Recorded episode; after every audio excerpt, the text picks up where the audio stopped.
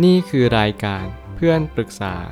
เป็นรายการที่จะนำประสบการณ์ต่างๆ มาเล่าเรื่องร้อยเรียงเรื่องราว ให้เกิดประโยชน์แก่ผู้ฟังครับ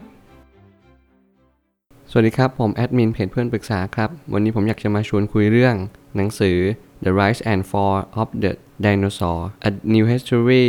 of a Lost World ของ Stephen b r u s a t หนังสือเล่มนี้จะเป็นเกี่ยวกับประวัติไดโนเสาร์ทั้งหมด ซึ่งคนเขียนเขาก็จะ เป็นนักศึกษาเกี่ยวกับพืชพันธุ์สัตว์ ดึกดำบรรทั้งหมดเลย ไม่ว่าจะเป็นไดโนเสาร์หรือว่าสิ่งต่างๆ ที่มันเก่าแก่มากๆ ก็คือดึกดำบรรนั่นแหละ ซึ่งผมมีความรู้สึกว่าคนเขียนเขาก็มีความเก่งกาจมากๆ ไม่ว่าจะเป็นความหลงไหล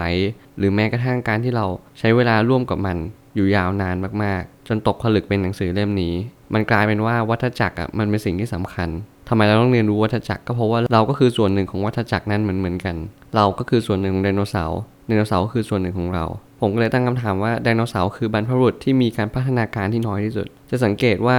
ไดโนเสาร์จะมีอารมณ์ที่รุนแรง จะมีขาที่ยาว แต่มือที่สั้นมากๆ สังเกตว่าสัตว์กินพืชก็จะมาก่อน แล้วก็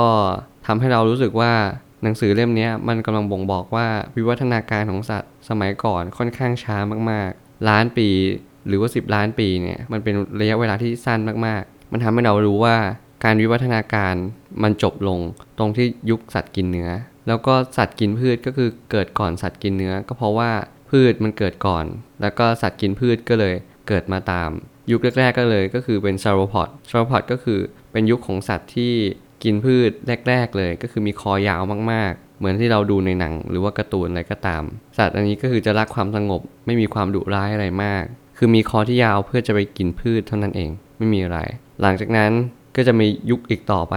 อีกยุคหนึ่ง ซึ่งเป็นยุคที่สำคัญมากๆ ที่เรารู้จักกันในนามเทราพอดเทราพอดก็คือยุคของสัตว์ที่คล้ายกิ้งก่า จริงๆ มันก็เหมือนจระเข้ในยุคปัจจุบันเนี่ยแหละ แต่จะมีการที่วิ่งเร็วมากขึ้น ไม่ว่าจะเป็น T-Rex หรือแม้กระทั่ง Raptor เราจะรู้จักชื่อนี้บ่อยๆ ในหนังเรื่อง Jurassic Park ซึ่งผมก็มีความรู้สึกว่าเออเวลาอ่านเราก็เหมือนเข้าไปในหนังเหมือนกัน คนเขียนเขาก็จะอธิบายให้มีอรรถรสมากขึ้นว่าไอทีเล็กเนี่ยมันเป็นสัตว์ล่าเนื้อยังไงบ้าง ซึ่งไม่น่าเชื่อว่ามันมีหลายสายพันธุ์หลายวิวัฒนาการมากๆ วิวัฒนาการแรก ๆ เลยคือวิ่งช้ามาก สักพักก็จะวิ่งเร็วมากขึ้น พอวิ่งเร็วเสร็จก็จะล่าเนื้ออย่างเก่งกาจมีความว่องไว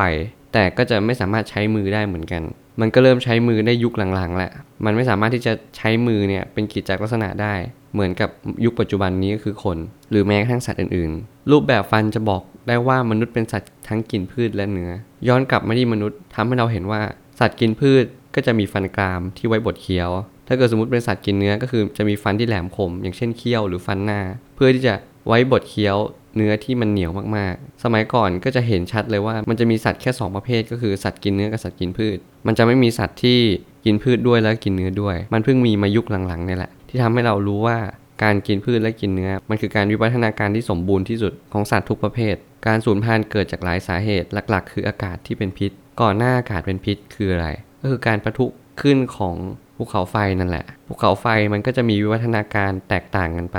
หลายครั้งมันอาจจะถึงเวลาของมันที่ภูเขาไฟได้เกิดขึ้นมา มันก็เลยทำให้สัตว์ต่างๆ แถวนั้นได้ตายจากกันไป พอเกิด ภูเขาไฟระเบิดขึ้น มันก็เลยมีก๊าซคาร์บอน หรือว่าไนโตรเจนเนี่ยแหละ มันทำให้สัตว์ต่างๆ ตายอย่างสูญพันธุ์ก็หมายความว่าตายหมดเลย ไม่ว่าจะเป็นธรรมชาติหรือว่าอะไร ทุกสิ่งทุกอย่างวิวัฒนาการก็ย้อนกลับไปเหมือนเดิม คือเขาเรียกว่ากลับไปสู่ตั้งต้นเดิมนะ เราก็เลยมีสัตว์ที่มีพืชหรือว่ามีสัตว์ที่เริ่มวิวัฒนาการใหม่ เพื่อเป็นการปรับตัวให้เข้ากับการอยู่รอดของการปะทุของ